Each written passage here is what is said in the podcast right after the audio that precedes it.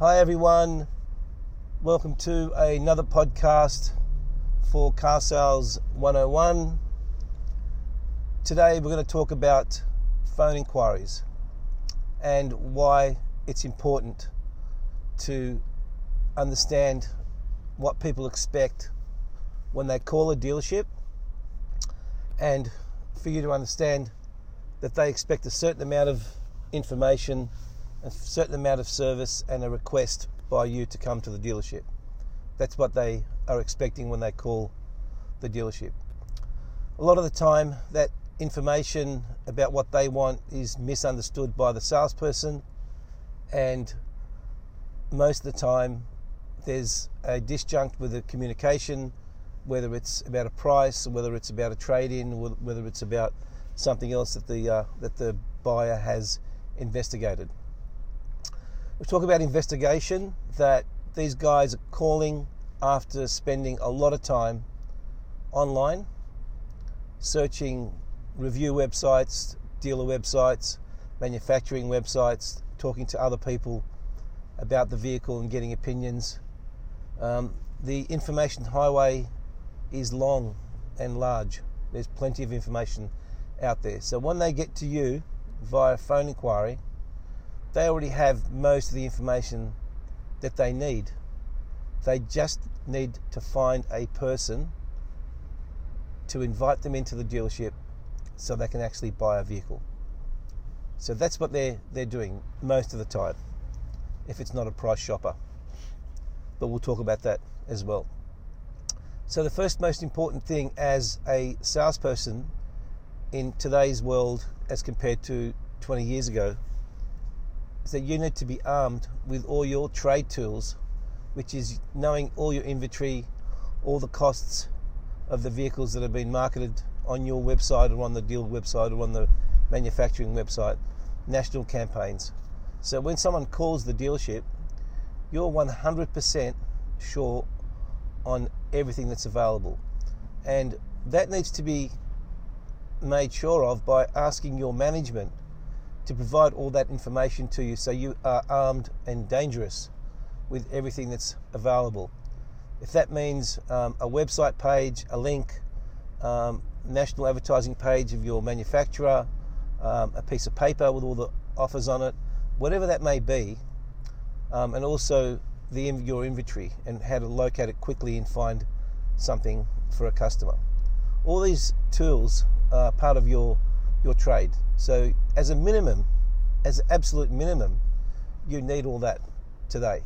It's gone are the days where you walk up to a stock board, pick out a card, and hold the card until your customer comes in, so nobody else can sell that that particular car because it's a stock card.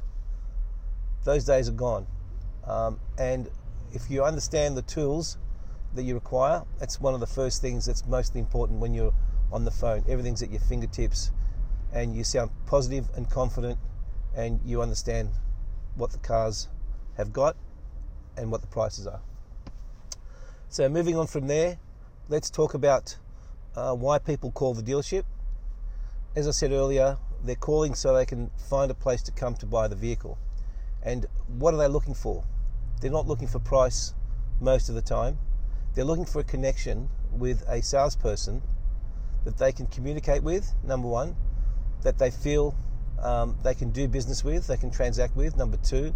And number three, most importantly, you guys have to provide the ease of transacting. And sometimes you have to map that out in your discussion with the, the buyer. And the three most important things that you have to understand make a connection by building rapport. So, building rapport is a key in this phone inquiry system that, um, that you guys need to understand and develop for yourselves.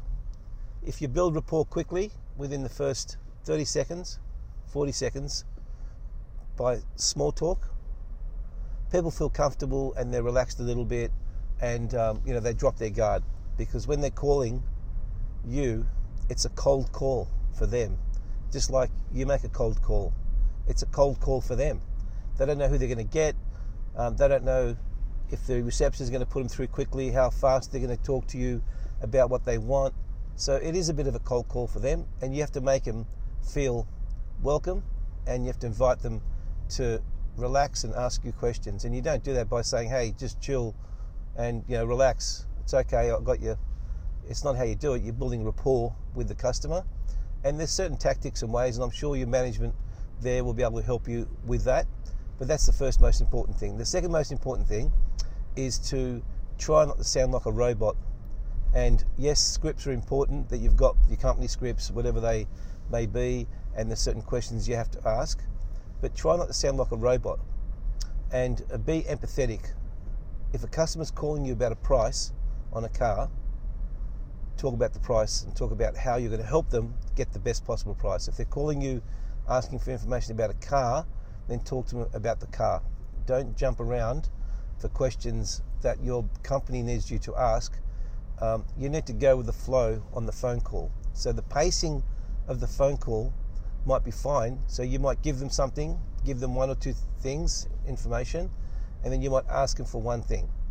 You might give them another two or three things, more information, and then you might ask them for one thing. So this is not about asking them 20 questions about their trade in, about have they done business with you before, um, what price have they have they seen around, are they looking at finance, um, when can they come to the dealership. All that is fine. You need to ask all that, but you ask it as you pace the phone call, not all at once, and let them just give you information. They want information, so it's a it's a you have something, I have something. You have something, I have something. So just think about that as the phone call goes through and making sure that the, that the other side of the, of the call is coming along at the pace that you want. Slow it down if you need or, or accelerate it if you, if you need to accelerate it, but make sure that it's, it's a two-way street. The other most important thing is if you get a, a phone call regarding a price, um, I think one of the most important things here is not to say no that you can't do it. Now, I know that's going to be controversial, but let me explain to you what I mean. I don't mean you say, yes, you can do that price, because most of the time you can't, because this is how people shop. They ring a dealership, um, one dealership says we only quote retail price on the phone or the national campaign on the phone. If you come to the dealership, we'll be able to do better for you. Now, if someone told me that on the phone, um, I'd be like, well, I can go to any dealership and walk in and get that. Why do you want me to come to your dealership? So there lays an opportunity for you to understand why should they come to your dealership and buy a car from you when there's a national campaign and they can buy that car from 22 other dealers. So once you realize that it's about connection and it's about how you handle the objection with empathy and not with aggression or not with no I can't do that price. You've ne- you haven't been offered that price. You're never going to buy the car for that price. Straight away you're putting the, the buyer on the back foot. Now you and I know that they're going to call one dealer and get a price of 42,000 they're going to call another dealer and say they've been offered 40 and that dealer's going to say you, can't you're not going to be offered that price you can't buy the car for that. Good luck go and buy it. That's not how you try to get that person in because it's just a waste of a phone call. Your company has spent money marketing advertising to get that person in and all you can do is tell them that they can't buy the car for that price. Well done you win. Not really. So your job really is to get that person from knowing that you can't buy the car for 40,000 you know and they know so the Mexican standoff is that the big elephant in the room knows you're not going to buy the car for 42,000 how do you get that person from 42,000 sorry from 40,000 in their head because that's what they're going to tell you they've had to coming into the dealership and buying that car for 43,500 so how do you do that? Well there's a lot of ways to do it. There's ways that start with saying to the customer, look, I don't know if we can do that price, but it doesn't sound too bad. I know one of the other salesperson sold a car similar to that the other day, but I think there was a trade-in involved. But let me check for you. When's a good time for you to come in and have a chat with me and the manager. So straight away, you're trying to get the appointment because that's what they want. They want to come in to the dealership. You're not saying you can't do the price.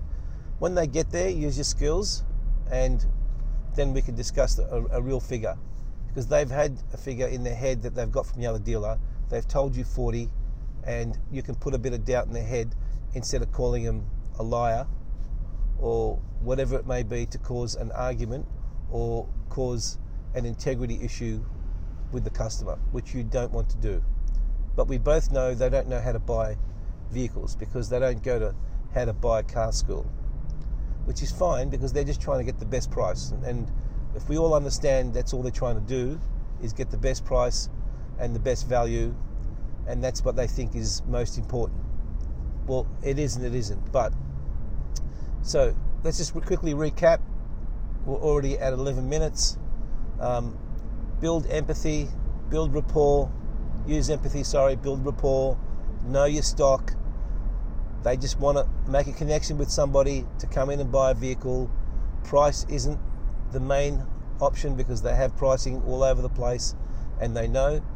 Don't get into arguments, don't question their integrity on the phone, and there's no point saying if you can get that price, go and buy it because that's a waste of everybody's time and money.